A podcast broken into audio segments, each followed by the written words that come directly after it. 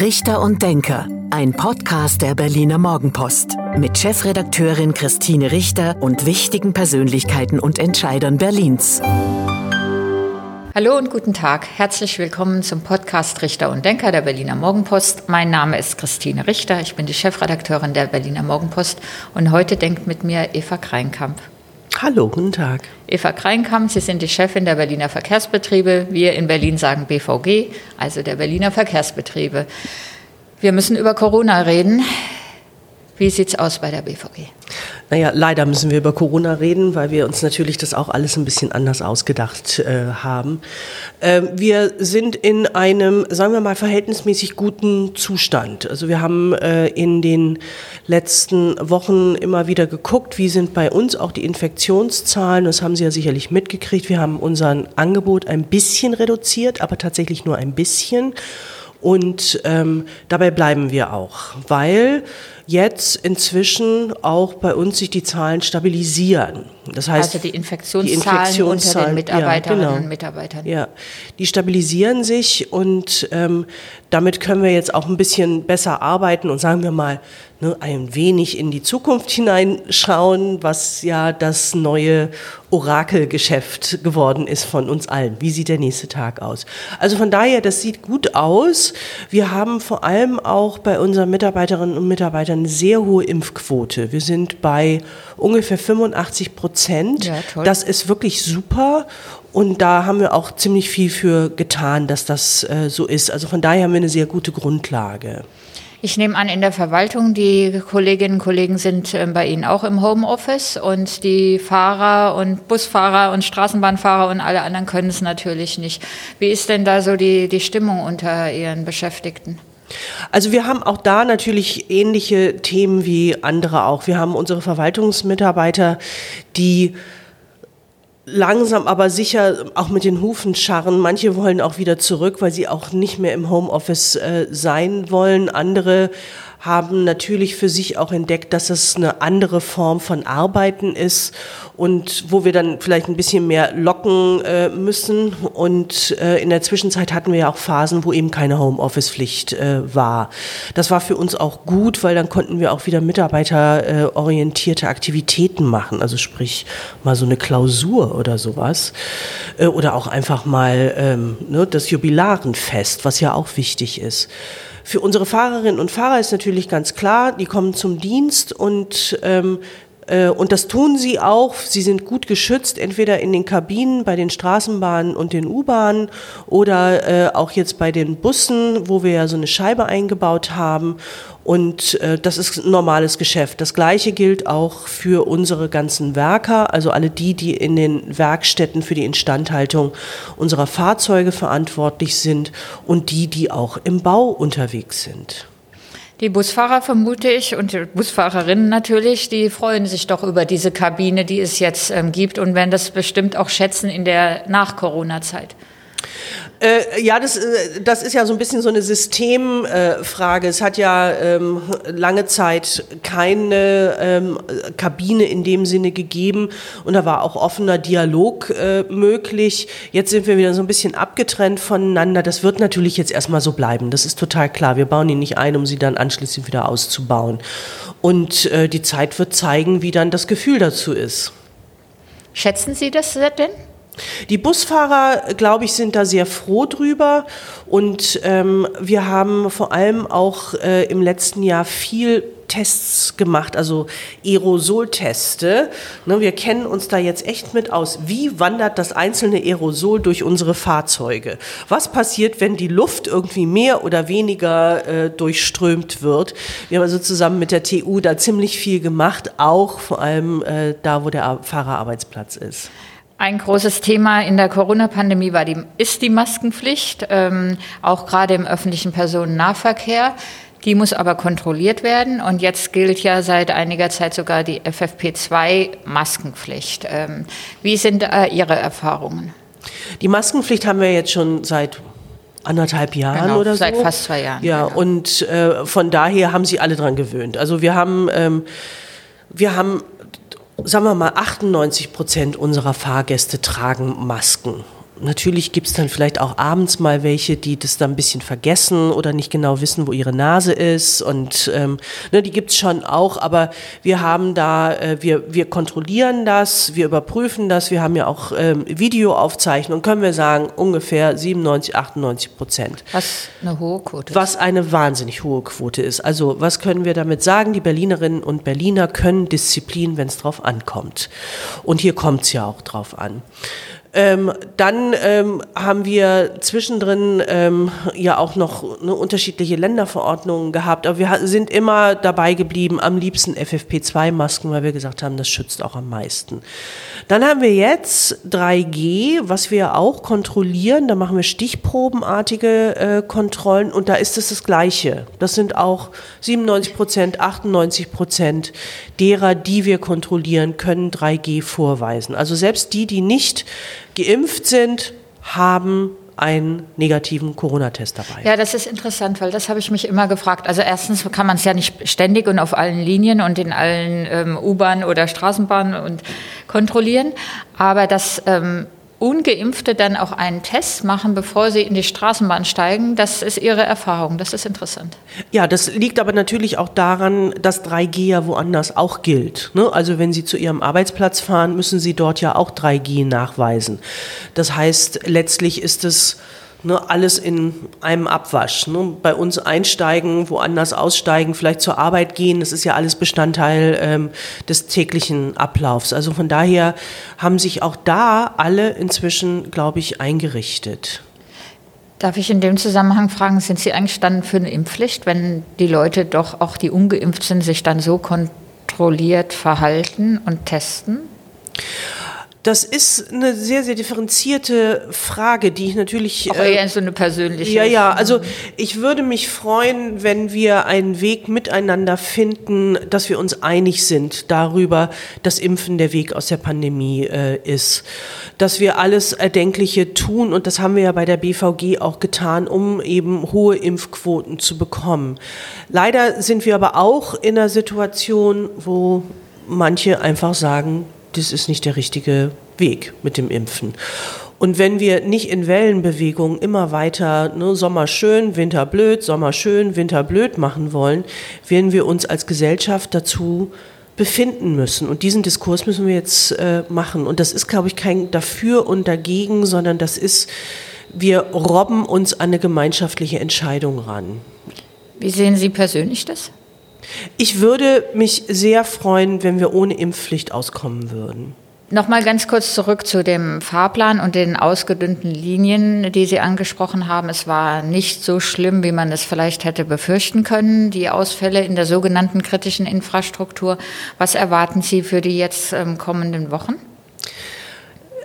Das kommt jetzt ein bisschen drauf an, was äh, die Winterferien bringt, ähm, nämlich alle die, die jetzt äh, zurückkommen. Wir haben festgestellt, dass viele tatsächlich die Winterferien auch nutzen, um mal wegzufahren, weil alle mal raus wollen. Und ähm, das wird natürlich dann eine Folge äh, haben.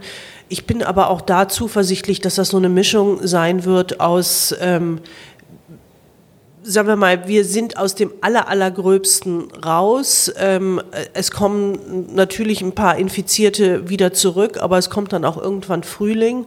Und in dieser Gemengelage äh, sollten wir dann ähm, eigentlich ganz gut dastehen. Mit Optimismus in die nächsten Wochen. Damit sind wir auch beim nächsten Thema. Es gibt einen neuen Senat in Berlin, es gibt eine neue Verkehrs- oder auch Mobilitätssenatorin, ähm, es gibt ähm, große Pläne, was den Ausbau des öffentlichen Personennahverkehrs angeht, auch für die nächsten Jahre. Wie beurteilen Sie das? Was haben Sie vor? Also zunächst einmal ähm, finde ich das Personaltableau tatsächlich sehr interessant. Also das muss ich wirklich sagen. Und ähm, ich bin auch ähm, neugierig auf die Zusammenarbeit. Und das, aber Sie äh, kennen die neue Verkehrssenatorin bestimmt schon. Ja, ja, ich kenne sie schon, aber natürlich noch nicht so gut, äh, dass ähm, äh, wir sagen, ne, wir sind Buddies quasi. Das äh, liegt einfach ähm, auch an Corona, auch daran, dass in den letzten Jahren, also letzten zwei Jahren, diese ganzen zufälligen Begegnungen einfach nicht stattgefunden haben. Also ne, sonst lernt man sich einfach irgendwo kennen.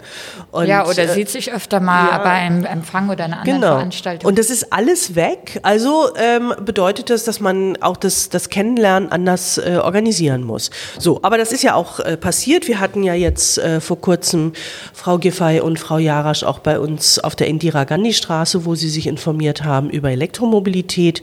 Und äh, da war mein Eindruck, dass ähm, Mobilitätswende, Dekarbonisierung ganz oben auf ähm, der Agenda steht. Das muss auch sein.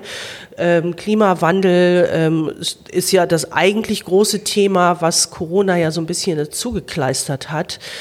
Und äh, natürlich hat auch Berlin Themen rund um CO2-Reduktion, äh, insbesondere beim Verkehr. Also das heißt, die Stadt muss sich da auch anders aufstellen. Und äh, da sind wir intensiv im Gespräch.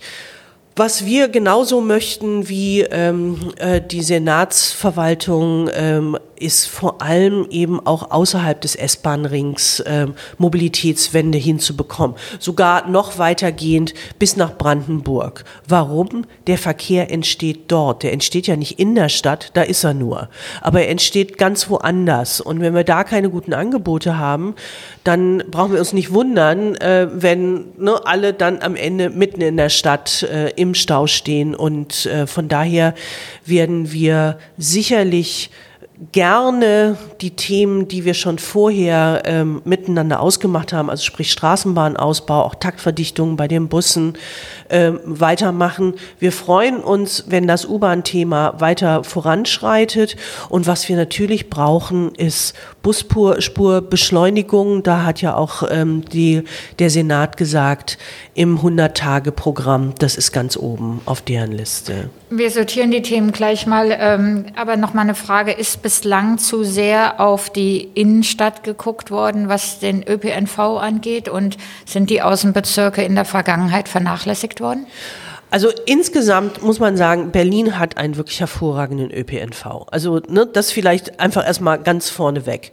Und das sage ich nicht nur als BVG-Chefin, sondern das sage ich auch als eine, die wirklich auch in der Republik an unterschiedlichen Stellen äh, gelebt hat und ähm, und damit äh, sollten wir unser Licht auch nicht unter den Scheffel stellen. Gleichwohl haben wir natürlich äh, Themen, gerade da, wo es dann so ein bisschen dünner besiedelt ist und wo, ähm, wo auch Menschen stärker aufs Auto angewiesen sind. Das sehen wir sogar bei unseren Fahrerinnen und Fahrern. Wenn die äh, meinetwegen einen langen Anfahrtsweg haben um zu ihren Diensten zu kommen und wir die nicht in der Nacht irgendwo abholen können, dann fahren die einfach mit dem Auto, um ihren Dienst zu beginnen.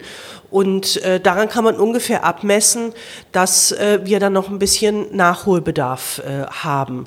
So, und was heißt das? Äh, wir haben viele ähm, wirklich gute Takte, aber dann dünnen die sich natürlich abends auch mal aus. Ne? Dann Oder fährt in den halt, Morgenstunden ja, und und, dann, dann- fährt was nur alle 20 Minuten und dann überlegen sie sich das, wenn sie an der Haltestelle im Regen stehen, ob sie das wirklich wollen oder ob es nicht auch bequemer ist mit dem Auto. Das sind die Themen, mit denen wir uns beschäftigen. Das verspricht ja auch die neue Verkehrssenatorin Bettina Jarasch. Ähm, Das Versprechen, da freut sich jeder drüber. Wann kann das denn eingelöst werden?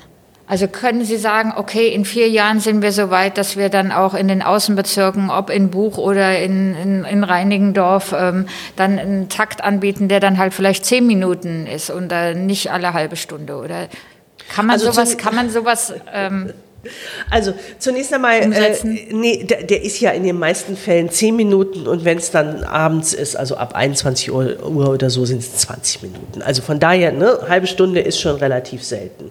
Auf dem Land wohnen wir hier nicht.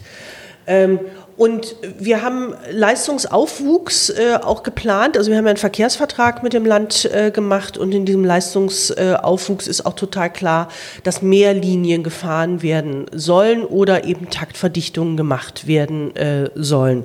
Und dazu brauchen wir Fahrzeuge. Diese Fahrzeuge sind im Anmarsch. Und ähm, dazu brauchen wir natürlich auch nochmal, äh, und da, deswegen das mit der Busspurbeschleunigung ist für uns auch wichtig, weil wenn wir mehr Tempo haben, also wenn wir schneller fahren können, können wir mit der gleichen Anzahl von Fahrzeugen tatsächlich mehr Takte fahren. Das muss man sich klar machen. Die, diese Minuten, von denen immer alle denken, die sind so irrelevant, die summieren sich halt bei vielen Minuten und schwupps kommt dann schon mal ein neuer Takt zustande. Weil über die Busspurbeschleunigung haben wir auch in der Berliner Morgenpost kürzlich berichtet, dass eigentlich in der letzten Legislaturperiode, also in den vergangenen fünf Jahren, waren ähm, über 30 neue Busspuren geplant, auch vom Senat teilweise oder angeordnet. Aber weil die Bezirke mitverantwortlich sind, sind es letztlich nur 15 Kilometer ähm, geworden. Wie wollen Sie das ändern? Die Bezirke gibt es auch noch. Das geht tatsächlich nur gemeinsam. Also gemeinsam mit der Senatsverwaltung, gemeinsam mit den Bezirken, gemeinsam äh, mit uns. Das ist eine Frage von Willen. Und, ähm, und ich glaube, die Willenserklärung ist jetzt wirklich äh, abgegeben und ähm, dann werden die Gespräche auch entsprechend äh, zu führen sein, dass wir weiter umsetzen äh, können. Und ich bin auch da zuversichtlich, äh, dass wir mehr an Busspuren hinkriegen als bislang. Und können Sie eine Größenordnung sagen? Sind das dann die 15 Kilometer, die jetzt nicht verwirklicht wurden? Oder nochmal obendrauf brauchen Sie dann, keine Ahnung? Also je mehr, desto besser ist immer die Antwort. Ähm, und äh, also wir haben ja 50 Kilometer sind quasi ähm, ähm, beschlossen worden. Davon sind eben erstmal nur diese 15 umgesetzt worden. Das heißt, 35 sind sowieso schon in der Pipeline und darauf äh, dann noch was drauf zu satteln, dann sind wir richtig gut. Gut. Mehr Fahrzeuge bedeutet auch mehr Personal. Finden Sie genug Personal? Ähm, wir sind natürlich äh, in einem Wettbewerb äh, mit, ähm, mit anderen. Wir haben, sagen wir mal, unterschiedliche ähm, Aufgabenstellungen, wo wir noch stärker im Wettbewerb mit anderen sind. Das sind zum Beispiel bei Bauingenieuren. Ne? Alle bauen und wir wollen auch bauen wo wir ähm, sehr kontinuierlich rekrutieren können und das auch tun, ist tatsächlich bei Fahrerinnen und Fahrern. Wir sind ein sehr guter Arbeitgeber, wir sind ein zuverlässiger Arbeitgeber, wir sind ähm, ein öffentlicher Arbeitgeber und das zahlt sich auch aus für unsere Mitarbeiterinnen und Mitarbeiter. Wir haben einen Tarifvertrag, wir sind mitbestimmt. Also von daher ist es ähm, ein Arbeitsumfeld, was als attraktiv wahrgenommen wird. Und wir haben ähm, Menschen, die sind wirklich schon sehr, sehr lange bei der BVG und die sind quasi unsere besten Botschafter. Und ähm, die, die jünger dazukommen, lernen über die Zeit, dass es auch echt gut ist bei uns. Aber wir haben natürlich auch ähm, Berufsgruppen, wo wir in echt starker Konkurrenz stehen. Wir haben IT-Menschen, die wir äh, brauchen und die natürlich jetzt in einer Start-up-Szene in Berlin sich tummeln können. Und da müssen sie eine Entscheidung treffen. Und die Entscheidung ist tatsächlich für klimaneutrale Mobilität, weil das ist unser Pitch. Wir sagen, mit uns seid ihr zumindest die Guten. Da hat auch bestimmt die Kampagne, ähm, ähm die BVG-Kampagne dazu beigetragen, die ja auch gerade in den sozialen Medien ja, wie man verfolgen kann, doch äh, sehr gut ankommt, oder? Ja, auf jeden Fall. Also die BVG hat einen guten Ruf und ein gutes Image und ist ein cooles Unternehmen und äh, hat vor allem eben ne, diesen, diesen diese Aufgabenstellung klimaneutrale Mobilität äh, hinzubekommen. Und das wird, glaube ich, insgesamt gewürdigt. Stichwort Klimawandel oder Klimaneutralität. Sie arbeiten ja schon auch mit E-Bussen. Können Sie unseren Zuhörerinnen und Zuhörern mal verraten, was Sie da konkret weiter planen, wie das, ähm, die Umstellung der, der Busflotte ähm, läuft? Also wir haben ja jetzt ähm, 140 E-Busse im Einsatz und das war ja auch eben ne, Frau Giffey und Frau Jarasch, die sich das dann angeguckt haben, weil wir natürlich unsere Betriebshöfe auch äh, umbauen müssen. Ne? Die werden ja anders geladen. Es ist nicht mehr, ich fahre quasi an eine Tankstelle ne, und dann kommt der Zapfhahn und schon ist das Gefährt getankt, sondern es muss aufgeladen werden. Also muss umgebaut werden. Wir haben jetzt die nächste Runde Bestellungen ausgelöst für 90 Fahrzeuge, wo die ersten auch dieses Jahr auf jeden Fall äh, kommen werden. Sind wir dann bei 230. 20. Und die leistungsstärker sind als die Vorgängermodelle, vermute ich. Ja, das und sie sind auch eine neue Generation, also auch eine neue technische äh, Generation. Wir sind da sehr gespannt, ähm, wie die sich dann darstellen werden. So, das war der einfache Teil. Ne? Dennoch sind wir da schon eigentlich wie ein mittelgroßes deutsches Verkehrsunternehmen unterwegs. Also es gibt Verkehrsunternehmen, die haben insgesamt 140 Busse. Und das ist quasi unser Anfang einer Umbauflotte. Also das muss man dann schon äh, auch äh, sehen, dass wir ein bisschen das Experimentierfeld für die Republik äh, sind. Was wir jetzt vor uns haben, und das sind die eigentlich großen Umbauten, äh, sind unsere Betriebshöfe anzupassen an Elektromobilität, auch neue Betriebshöfe zu bauen und gleichzeitig die nächsten Ausschreibungen für neue Busse auch vorzubereiten. Und da muss natürlich die Schlagzahl sich auch erhöhen, äh, weil das erklärte Ziel bis 2030 alle unsere Busse ausgetauscht zu haben zu Elektrobussen ist echt ambitioniert. Ja, es sind nicht mehr viele Jahre, wir haben schon 2022. Es fällt uns auch mal wieder auf. Es gibt so einen, ähm, weiß nicht, ideologischen Streit ist vielleicht zu hoch gegriffen, aber es gibt die einen, die sagen, ähm, es ist doch besser, Straßenbahnen zu bauen und wir brauchen noch viel mehr Straßenbahnen, eben auch gerade den Ausbau im, im Westteil der Stadt und die anderen sagen, lass uns den Verkehr unter die Erde legen, ähm, lieber auf U-Bahn ähm, setzen. Sie wollen beides, nehme ich an. Ja, ich will vor allem verkehrlich was lösen. Also ähm, natürlich, das ist so ein bisschen wie die Diskussion ne, Mercedes oder Audi oder was weiß ich. Also so ne, haben wir da persönliche Präferenzen. Also für mich ist wichtig, ähm, ich wir müssen hingucken, wo die Stadt wächst und wie sie sich entwickelt und was ich da für eine Infrastruktur auch äh, habe und was kann ich äh, darin äh, auch ähm, äh, unterbringen. Und es gibt ein paar Themen, wo U-Bahn tatsächlich sich anbieten. Äh, es gibt aber, also ne, wir hatten ja ähm, jetzt schon auch darüber gesprochen, U3 ähm, zwischen Mexikoplatz und Krummelanke, äh, also die Verlängerung von der Krummelanke zum Mexikoplatz, äh, das hat einfach den Vorteil, ich verbinde damit zwei schienengebundene ähm, Systeme. Und das das ist immer gut, ne? weil dann kann ich irgendwie von einem ins andere äh, wechseln und noch neue Wege mir dadurch erschließen.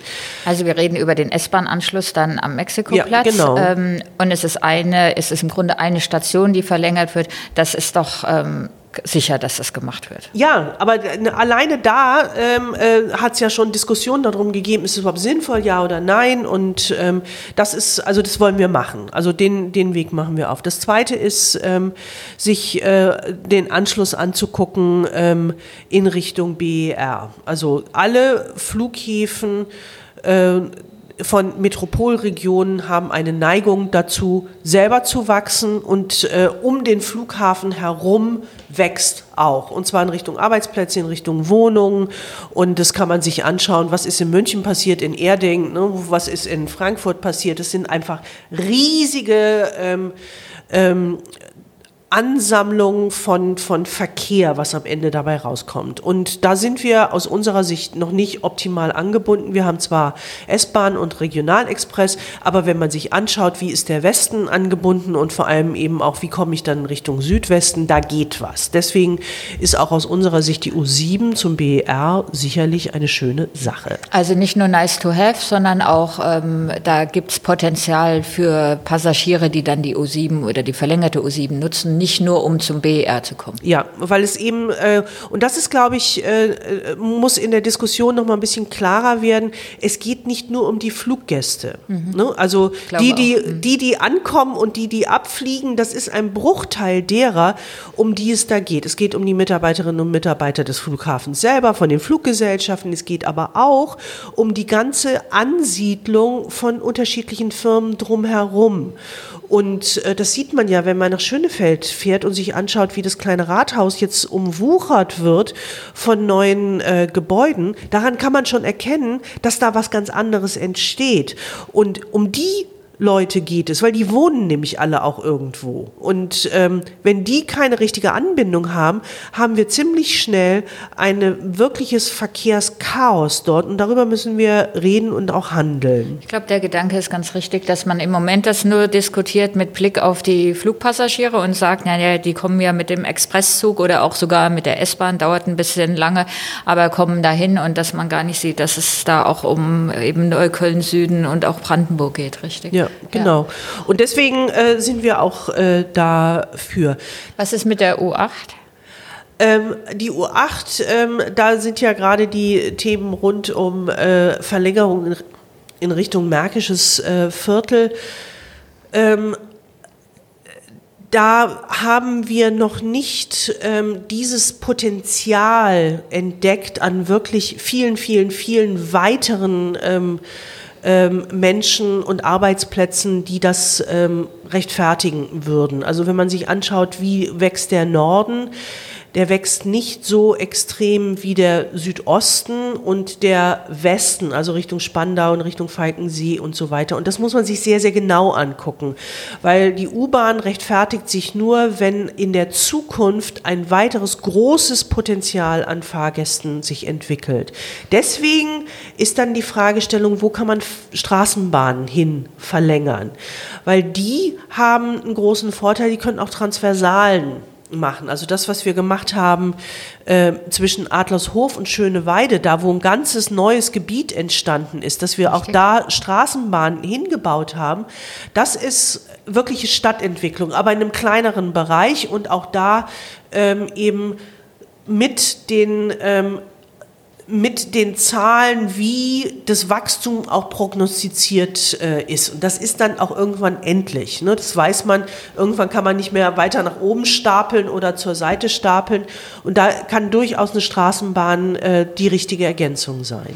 Es gibt ja so große Stadtentwicklungsgebiete, beispielsweise der Blankenburger Süden in ähm, Pankow oder jetzt wird auch wieder über die Elisabethaue gesprochen.